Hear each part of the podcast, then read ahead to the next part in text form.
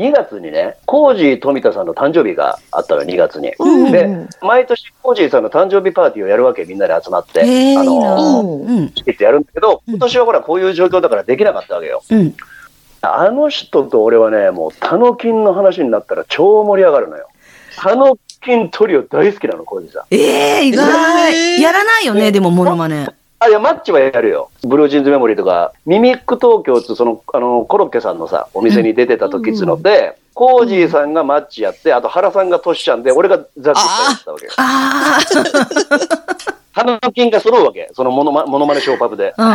いいね。うん。そのね、今年の誕生日、俺はこの前実家からほら、いろんなレコードを持ってきたじゃん。うんうんレコードを。その持ってきた中にタノキントリオのブルージーンズメモリーとグッドラックラブのサントラ版の LP があったから、うん。これは絶対コージー富田喜ぶなと思って、うん。ちょっと知り合いに頼んで CDR に焼いてもらって届けてもらったわけよ。うん。ほんならもうね、すぐ感動して電話かかってきて、電話口でもう、タノキンのもう、あの、モノマネ大会で盛り上がっちゃって盛り上がっちゃって。特にね、ブルージーンズメモリーが好きなの、あの、コージー富田は。うんうんあの、え映画ね。ーで、その映画のサントラ版に要は、昔の LP っていうのってさ、うん。あの、曲だけじゃなくて、その映画のシーンが、セリフがそのまま入ってるわけよ。で、それをお互い覚えてるから、コージー富田がマッチ役やって、俺がよっちゃん役やってさ、電話口で、俺ら、俺ら何やってんだっていい仲間だね。仕事関係なくモノマネ、さっきウリュウさんが録音してないのにマイクテストでさ、あの、なんだっけ。あれなんだっけ、よ、タノキンの3人のセリフを野村師匠、俺のギターで歌うぜ。そうそう、マイクテストで、マイクテストでそれフルにやってくる。レオタードギャルになーって言ってて、永遠に喋ってるレオタードギャルね。ああ。ああ。あ、なんかレオタードギャルで思い出しちゃったんだけど、ウリュウさんがさ、投稿してたやつで、あの、レオタードギャル、昔のレオタードギャル、セイント4おうはいはいはい。の人が、ふ不思議東京シンデレラ。それのうんどこまで話をそらすの、あなたは。もう、セインまで行ったら、まあ話宇宙まで飛んでいっちゃうよ。宇宙で思い出したけど、スターボーっつうのいたね、スターボー。わかんない。スターボーっていたじゃん。性別不明のアイドルっつうのが、わかんないよ。いつ？何年の話？セイント4と同じ時期ですよ。その1980年代前半。女の子ってこと、えー？あの女なんだけど、ボーイッシュな格好で、しかも宇宙服みたいな格好しててさ、性別不明、年齢不明っつって、なんかその、設定的には人間じゃない宇宙から来たって設定なのね。ええいや、今ね、スターボーでスマホでね、検索したらすごいの出てきたよ。でも、全然知らないびっくりするぐらい売れなかったよ、スターボーは。だって福ちゃんが知らないって言ったら相当知らないよ。私が知らないってのは相当なもんよう。ん。セイント4はすごく好き。でなんで俺、セイント4を投稿したかっつうと、うんもうごめん、もう、米米クラブどっか飛んでいっちゃったよ。またね、また戻るから、うん何？セイント4なんで投稿してたの？なんかすごいとか言って、もっとセイント4の人とか言って書いてたでしょ？その、本当最近ですよ。テレビ見てたら、もう人聞き惚れ。一目惚れではなく、うん人聞き惚れに。うん鼓膜をくすぐられたわけですよ。あのー CM から流れてきた曲。で、名前を見たら一切聞いたことのない名前で、岩尾純子さんという人で、調べたらね、あの、声優さんなのね。アニメの声優さんで、ほんで、そのシンガーソングライターみたいなこともやってて、かかってた曲っていうのはもう90年代の曲なんですけど、ちょっと人聞き惚れして、いろいろ調べたら、うんあの、もともとセイント4、セイント4のメンバーだったっつう え。あ、そ、そうなんだ。セイント4がね、解散する前に一人脱退したらしいの。脱退したメンバーの代わりに入ったのがその岩尾さんらしくて、オリジナルメンバーじゃないんだ。オリジナルメンバーになったんだけども、うん解散する間際だから世間にはほとんど知られてないと思うんだよ。ああ、そっか。かわいそうに。うん、かわいそうにかわいそう。だからそれが芸能界のスタートだったみたいで、もっと驚いたのがね、俺同居なの、大分県別府市の人なのよ。それで親近感湧いちゃってね。ああ、そういうのあるね。うんもう、ほんで YouTube でいろいろ見たら、まあもう天使のような声だから、へへえ。え。聞いてみよう。ねちょっと聞いてみよう。ででもね、女性受けする声かっつったらちょっとわかんないね。え、なんか可愛い声？うロリータ系の声ではないんだけど、うんうん。優しい声。ちょっとザードの泉ちゃんの響きに似てるみたいな。ああ、ザードの泉ちゃんも好きだって言ってたもんね、ウリュウさんね。ちょっとザードの泉ちゃんはほら、鼻にかかった声だから、あれがこううん鼻にかかかからずにカーンと抜けたような感じの声。俺が聞いた曲っていうのは、あの、もう15年ぐらい前の曲なんですよ。うんまあでも、声は、声は本当にいい声ですね。あんで、なんかそのアニソンをボサノバアレンジで出してる CD があるの。思い出がいっぱいをボサノバアレンジでその人が歌ってるんだけど、それがめちゃくちゃやばいね。へえ。うん。やっぱさ、なんかこうやって私たちが雑談している中でさ、こう、あの曲がいいよ、このアルバムいいよとかさ、あの声がいいよとか、情報結構多いよね。だから、あの、その中からさ、リスナーさんが興味を持てばさ、新しい音楽とか、新しいアーティストとかに出会えるきっかけにもなるからうんいいよね。なんか、今回出会ったからね。だって私今最近だから女性女性ボーカルに結構ハマってて、その岩尾純子さんと、うんあのー浜田真理。浜田真理をね、あ、最近。浜田真理ちょっと待って。あら、何？相当好き。浜田樹里じゃないよ浜田樹里じゃないよパンチ。の効いた浜田真理って二人いるのよ。モダンチョキチョキする浜田真理と、もう一人あの、ロック歌手の方でしょ。ハードロックの方だ、ブルーレボリューションの方よ。うーわ、すちょっとあの、ちょっとめちゃくちゃビブラートかかる、ちょっと演歌調のロックだよね。ちょっと変。例えが変。すごいよ。私嫌い。今日あ、ごめん。今日聞いてたの、私。あ今日聞いてたの、それこそ。私、あ全僕じゃあ然好きじゃない。浜田真理のここ数年すごいのよ。パラダイスって歌が大好きで。パラてるクス、パラドックス、パラドックいや、違う違う。パラダイスってあるのよ。Everybody wanna do paradise 知らない？どこかで夢がっていうやつス。ア。ルバムの曲ね、アルバムの曲ね。あれ、ものすごく好きで。ちょっとあの、おお水系のお姉ちゃんって感じだったよね。私たちが見てた時。そうそうそうそう。全盛期の。いくつになってるんだろうね？今でもちゃんと歌ってんだろうか。60聞きたいぐらい。今、うん浜田真理コンサートやったり、もうすぐソールドアウトでチケット取れないの。マすジでごい。うん、ここ数年浜田真理行こうとしてもチケットがもうソールドアウトで取れない。私さ、浜田マリー、リターントゥマイセルフとかでしょ、いや、私ねそういうね、表向きの曲よりもう、んアルバムに入ってるコアの歌が好きなのよ、私、浜田まり。あの、キャッツドッグって知ってる？リュウさん。あ、それ知らん、知らん。そキャッ。ツドッグっていう、それはね、アルバムのタイトルなんだけど、渋垣隊しか知らんわ、キャッツドッグは。渋垣隊のキャッツドッグは知ってる。その浜田真理ってさ、そのさっきあのメイちゃんが言ったみたいに、うん。その90年代前半じゃん、リターントゥーマイセルフって。うんうん、そうそう。うんうん。89年ぐらいだったと思うんだけど、そうねうんで、米米クラブと同じなのよ。そうそう。だから私、シュールダンスと浜田まりの、あの、リターントゥマイセルフを、同じ時期に、そのスナックとかで歌ってる人を聞いてるのを記憶してて、うんそこのガーッとめちゃくちゃ売れたとこで止まっちゃってる人が多いわけよ。そう、私もそう。今の浜田真理すごいよ。もうあの原点回帰でヘビメタしかやってないからね。めっちゃ聞きたい。ヘビメタ？もう売れることをもう仕方してるから。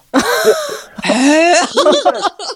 だけど、もともと浜田真理であのデビューはヘビメタだからね。ああ、見た目はそんな感じだけどね、へうん。ヘビメタだけじゃ売れないからっていうことで、その、リターントゥーマイセルフみたいな、一時期ポップミュージックやったわけそうそうそうそうそうそうそう。進化して、しか、だって58ぐらいなんですよ、年はね。へえ。リターントゥーマイセルフの頃の話にならないぐらい今上手くなってる、浜田まで。へえ、ちょっと、そこまで言われた気がないね。相当、うまいよね、歌。ブルーレボリューションの曲見てよ、ブルーレボリューション。ちょっとこれ、今日さ、うん前回はいい意味で着地したけど、今回悪い意味でいろんなところに着地しちゃってるんで。みんな、いや、私、浜田まりのアルバムは全部スマホに入ってるよ。ほとんど。クライオンザムーンだったっけ？あれが好き。あれも好きです。いいよね、もう大好き大いいね。生きとし生けるすべてのもの。いや、別に浜田まり特集、だから今日は、米米浜田マリー 何度？フランク長い。今日は、今日はね、あの、今日は飛び散ったまま、飛び散ったまま、あの、誰も、あの、戻せてないというね。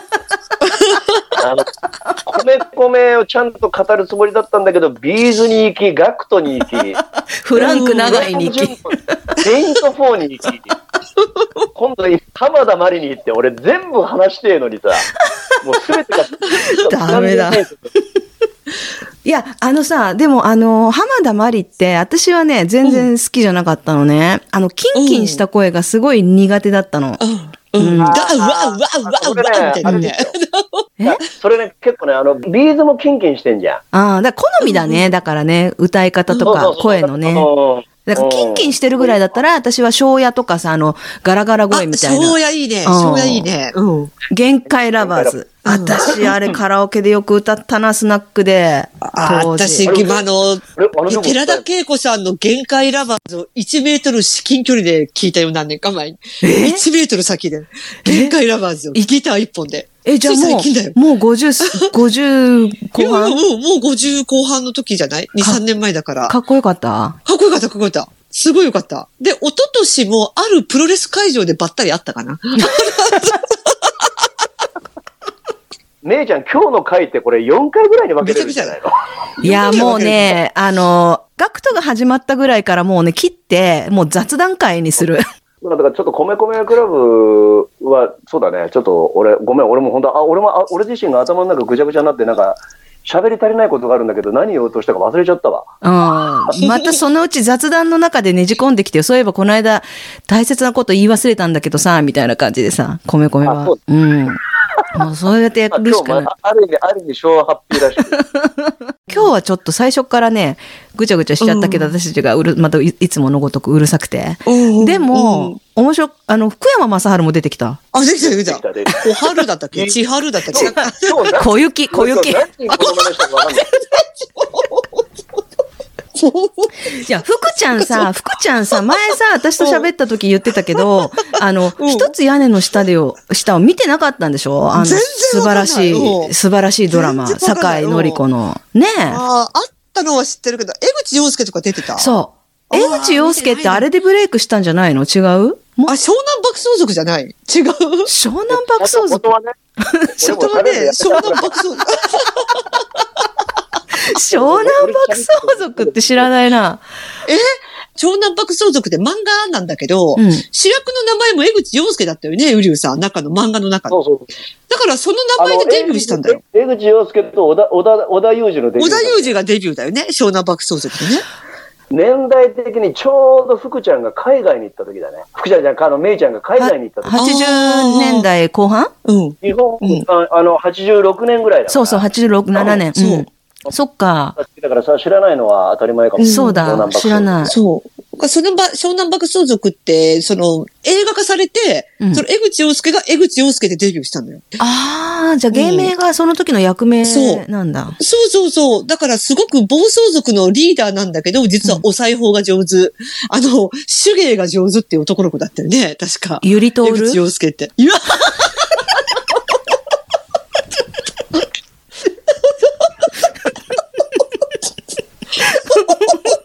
昭和ハッピー聞いてる人だけはわかる。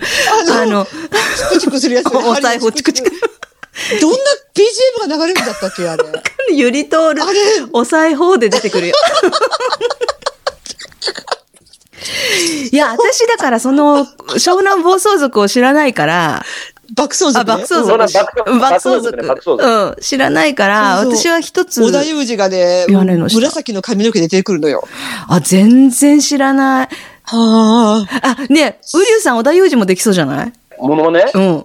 ああ、いや、やったことないですね。小田裕二は。小田裕二ってどんなんだっけなって、ただ単に思い出したくて。小田裕二ウリュウさんに振ってみた。レインボーブリッジ閉鎖できませんぐらいしかわかんない。俺も、もともと東京出てきたきっかけっていうのが、小田裕二のプロデューサーからスカウトされて出てきたの、こっち。リアルタイムで東京ラブストーリーやったじゃない。はいはい福ちゃん大好きなやつ。うん。そう、俺も、俺も今までで一番ハマったドラマ東京ラブストーリーなんだけど、あのラブストーリーをリアルタイムでやってる時に、うんその、スカウトされて、うん。そのまま東芝 EMI で小田裕二のレコーディングを見せてもらった。感動だった俺にとってはもう小田裕二というより完治だったからね、もうその時はもう。ああ。ええうんそれ何年？あの東京ラブストーリーって90年代91年。だよね。これ、ちょっとこれ、この回、これね、また話したいから、これは。おまた次回ですよ。こあ、わかった。じゃあ今度、今度、東京ラブストーリー会ね。東京ラブストーリー会、そのうち。それやろうん。う。うん。東京ラブストーリー会って歌えばさ、どこにでも飛べるでしょ？いや、ちょっと、ちょっと、いや、ちょっともう、お裁縫でユリとおる私もちょっともう今日、ツボ。今日は俺も飛び散ったまま、なんか、あれだね。ここれで終わっちゃっていい？全然いいよ。いや、いいよ。こういうのもいいよね、たまには。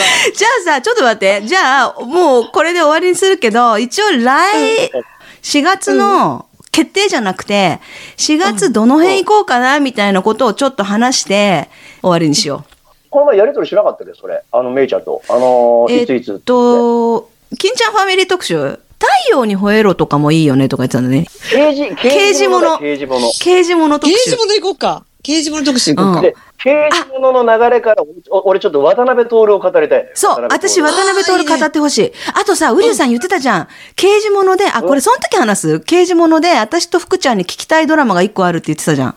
そうそう、それはその時話すよ。その時にする？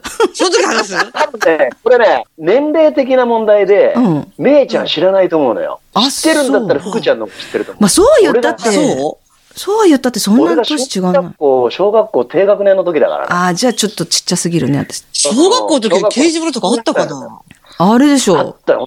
俺がもう超ハマって、あれだったんだけど、それは今度言うよ。今、今のその刑事物の話をしだしたら、うん。俳優さんの話で絶対間違いなく、めいちゃんと福ちゃんがまた広げてくれるから、あ、本当？あ、じゃあ、その俳優さんは有名な有名で、私も多分知ってるだろうなって感じなんだ。そのドラマは知らなくても。絶対知ってる。あうんそれこそ、直江喜一のティあの悲しきティーンエイジャーと同じように、あ。うん。誰に言っても今まで俺の周りで知ってる人がいない、いないわけ。えー、誰だろ金ちゃんファミリーもぜひっていう声とかいっぱい届いたのびっくりした。それ言う。あー本当に？そのメール読むの忘れた。それ、あの、そのうちね、結構、金ちゃんファミリー3分の2は喋っちゃったと思うのよ。多分、あと3分の1ぐらいしかでしかないから、金ちゃんファミリーの話が。だから今度のオープニングトーク的な、だうんって金ちゃんファミリーで刑事物といえばさ、柳葉敏郎がさ、踊る踊る、大捜査線でしょ。で、そっからほら、織田裕二が来て。やばいね。やばいっす。来月、また。来月また。楽しみ。楽しみだね。来月来月楽しみ楽しみちょっと、うんちょっと今日はなんかぐっちゃぐちゃにしちゃったけど、あのー楽しかったでも。楽しかった。うん。さ、最後に、最後になんか一曲、かっちゃんのモノマネ。少年隊の。おお主は本当話、お 飛ぶの、お主は。なんかこう、最後、ウリュウさんのモノマネで締めたいなと思って。かっちゃんの何で、どどこ、どこや？あの、あれ、あれか。二人、二人の出だし。それで終わりにするから。どうしてそんな風に自分を辛くするの？涙を拭きなよねキスをしよう あの、日記、日記、日記。すべて熱くてこれあの、ビーズなりに声張る。これダメなやつね、今やっちゃう。なんでここの部屋から一人でずっと喋りまくって歌ってんだと思う。ああ、おかしい。本当だ。